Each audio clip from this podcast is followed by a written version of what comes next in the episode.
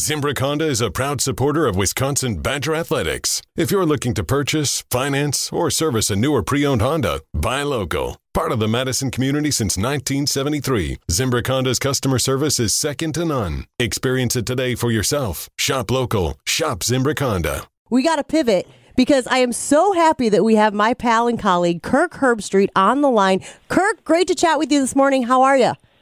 Good morning, Jen. How you doing? We're doing great. We're obviously talking a little bit of Packers action as they take on the Texans tomorrow night in preseason football. But everybody is excited about the Badger season up here. Always something people get really jazzed about. I want to talk about this book that you and our pal Gene Wojciechowski wrote. I told you I read it. You guys were nice enough to send me an advanced copy, and I thought you guys did such a fantastic job. But I was so curious. When did you start to get the itch to maybe start putting some of your stories down in print?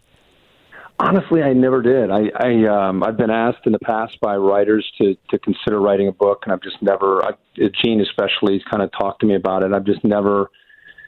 I don't know. I didn't think I had anything to say that anybody might want to read about, honestly. So I just kind of just put it off, like, yeah, yeah, yeah, maybe when I'm 70, kind of thing. And then when we got into quarantine last year, we all went into, I guess, late March, uh, probably mid-April. He he said, hey do you want to consider maybe doing it now? He's, I've got some other projects, and you know maybe this would be a time you can reflect and, and kind of maybe consider doing this. And and I don't know. I just thought if you go back to where the world was last April, it was kind of we had no idea what was going on, and I thought maybe this was a good time to to do that. And and so uh, decided to do it. And man, it was an interesting process. I, I uh, this is not just a football book. I mean, you read it. I mean, it's, it goes into a lot. And so there were some issues there with me and my dad and me and my family, kind of a dysfunctional family, but um, I, I just hadn't really thought about in maybe 40 years some of this stuff, kind of compartmentalized a lot of it emotionally. And Gene, he kind of opened those compartments up and, and we got into it. So um, it uh, hopefully is a book that talks about – some of my personal trials and tribulations, and and maybe can resonate with people who who uh, have kids that went through some of the stuff that I went through, and and um, I don't know. I, I, just thought it was an appropriate time to to uh, to kind of talk about it. Geez, Herbie, t- t- make me feel like a slouch over here. I made some smoothies and some banana bread during the quarantine. You're over here writing a freaking book with our pal Gene Wojciechowski. The book is called "Out of the Pocket: Football, Fatherhood, and College Game Day Saturdays" by our friend Kirk Herbstreit. Uh, Kirk, are you in favor of expanding the college football playoffs, or are you okay leaving it at four? No, I definitely think we got to expand it. Um, how we're going to get there now with all the chaos going on with Texas and OU into the SEC, and what, what does Kevin and Kevin Warren end up doing in the Big Ten? What's going to go on with the Pac-12, the ACC with their new commissioner Jim Phillips? What's left of the Big 12? I don't, I don't know how we're going to get there. I don't know. It sounds like we're going to have to get through this first cycle, get through the first 12 years of the first cycle until we actually see the expansion. It would be my guess. Um, but right now, it's just it's just too volatile. I, I don't think any of us we can all throw things against the wall and speculate, but I just don't think we know what's the Big Ten going to look like in in five years. You know, what what's the Pac-12 going to look like in in five years? So I, I think uh, my guess, as we sit here right now, will be that we'll we'll see some kind of uh, we'll, we'll see this 14 playoff go through cycle, and, and then you'll see expansion after that. There definitely is going to be expansion, but I I don't think it's going to happen in the next couple years. Talking with ESPN college football analyst Kirk Herbstreit. The book is Out of the Pocket. So you mentioned Oklahoma and Texas. So they're going to be leaving. What happens now to the Big 12? Do you think other places are going to be aggressive in trying to poach teams out of the Big 12? Does the Big 12 try to get teams out of a conference like the AAC? What what's the next domino to fall?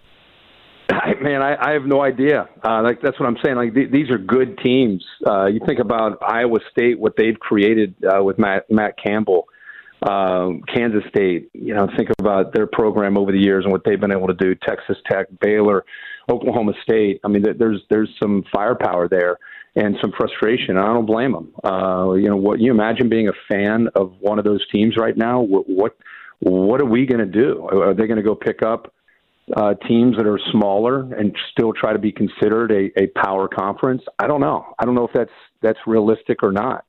Uh, what happens to the American conference that's been just trying desperately to get attention with teams like UCF and Cincinnati? You know, are they is this a good thing for them? Are they going to get picked up?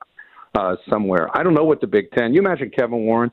Jim Delany was there forever. Kevin Warren steps in and he gets a global pandemic, and on the back end of that, he gets expansion. You know, he's got to figure out what the heck do I do to match Texas and OU going to the SEC. I I would argue that his I don't know how long he's been there, 16 months, 18 months, whatever it's been, probably the most volatile 16 to 18 months in the history of the Big Ten and he he's still trying to figure out you know where where the office is and, and things like that uh, at the Big Ten offices. So it's uh, it's it's it's a guessing game. Like, well, what would you guys say? What's the Big Ten going to do? I mean, we can we can guess. Are they going to bring in Kansas? There's been talk about that.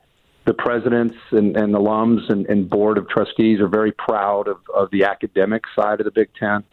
So I don't think you can just say, "Hey, let's let's try to steal Missouri. Let's bring in West Virginia. Let's bring in Pitt."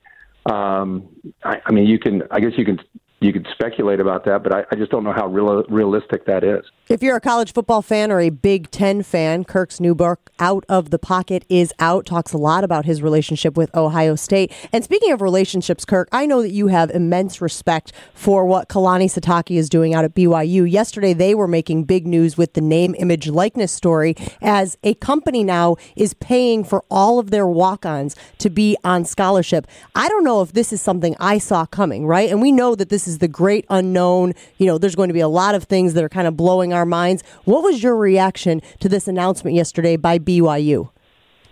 I'm, I'm like everybody else. I, I could watch those walk-on videos probably all day, um, and I think it's the reaction of the scholarship players towards the walk-on player that, that gets me every time. Uh, what they did yesterday, I, I, that was a genius move uh, by BYU to, to, you know, if you haven't seen the video, it's all over social media. They, they first brought up one walk on in front of the whole team with uh, this gentleman who's with a, a business and said, "Hey, you, we hear you're working really hard. Really proud of you. You're you're our our first uh, partner, and we're going to take care of your your scholarship, and we're going to we're going to pay for your your school."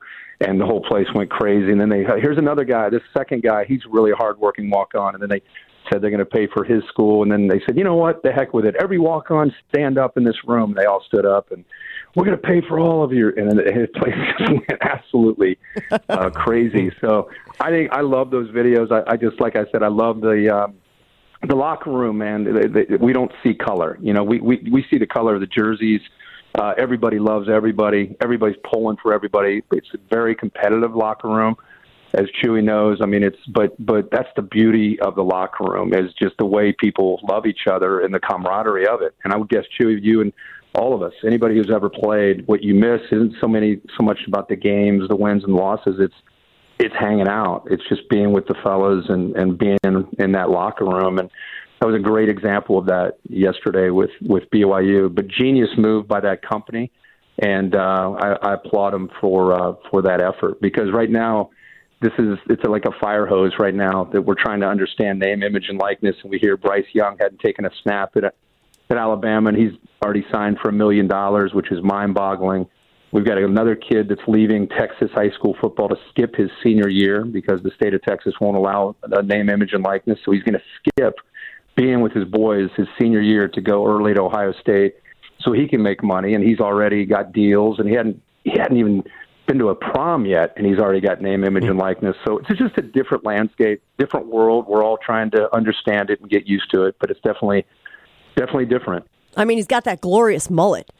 Quinn Ewers. He's got that glorious back, blonde yeah. mullet, man. I mean, whatever it takes right now, right? Whatever it takes to separate yourself, and of course, the talent has to be there. But also, if you but can make yourself that's, in, Jen, that's the interesting thing, though. Whatever it takes to separate yourself, mm-hmm. right, and whatever it takes to create the individual brand. Mm-hmm. But here's the thing: we're not playing tennis. You know, we're, we're not. This is not an individual game. So it's a team. It's the best eleven on one side of the ball playing together for each other is usually the team that wins a game and goes on to win a championship. And we are now celebrating individuality and individual brand and rewarding individual brand. And man, it's going to take a really strategic approach from these coaches on who they bring into their world that is not going to become a cancer and be so caught up in their own individual brand that they destroy the team concept, which is uh, uh, imperative to have if you're going to win. But, uh, and and uh, so we'll, we'll, that'll be interesting to follow. Kirk, do you think eventually, though, it's going to be a bad thing? Because, I mean, if you have five stars deciding between, let's just keep it in the Big Ten, between Iowa or Nebraska, and also have the scholarship to Ohio State, where, you know, people there tell them, hey, you can make a million dollars here. You're not going to make a million at Iowa and Nebraska. Do you, do you see it going down that road? It's not supposed to, but absolutely. That, that's that's the the thing. Like, let's say, as you said, you're a high school tight end or a quarterback, whatever you are, and, and you go on a visiting a, a, tr- a recruiting trip to Iowa, and they bring up name, image, and likeness, and you know, we we feel really good that we can do this. You know, if you come here, and then they go next week to Wisconsin, then to Minnesota, then to Ohio State. Ohio State drops the hammer on name, image, and likeness. Just so we understand, name, image, and likeness is not supposed to be used in that way where they where they use it as a, mm-hmm. a, a kind of a recruiting pawn that oh LSU told you that oh well over here we can guarantee you this like it's not supposed to be used that way now of course you know how recruiting goes I'm sure it's already being used that way but that's not what it's supposed to be doing and the concern we have is how do you police name image and likeness yeah. the state of Wisconsin has its own rules the state of Ohio has its own rules Texas California Florida everybody has until there is a a kind of a universal rule that this is name, image, and likeness, and everybody will follow this rule. Until then, there's no way that the NCAA as a governing body can can police it. So right now, it's the wild, wild west. Do whatever you want, and and um, I'm sure there's all kinds of shenanigans going on to try to talk these five stars into coming to their school. But like I said, whether it's Paul Chryst or it's Ryan Day or it's Nick Saban, whoever it is, um, you got to encourage it because you look like an idiot if if you don't. So you got to encourage it, but at the same time, if it were me, I would be recruiting the parents as hard as I would be recruiting the kid. I would not want drama. I would not want that individuality of a five star who's high maintenance coming in. I don't care how good he is, how fast he is, how much talent he is. I would not want him on my roster. So I, I think recruiting the the individual, the person, is just as important as what he can do for you on a football field. Kirk Herbstreit is the undeniable face and voice of college football, but my very favorite thing about him is he's the ultimate team guy. It's why it's so great working with him on college game day. I'm so excited to get out on the road with everybody this year, Kirk. Gonna be great. So looking forward to it. The book is out of the pocket by Kirk Herbstreit with our friend Gene Wojciechowski. People can get the book wherever they find their favorite literature, right, Kirk?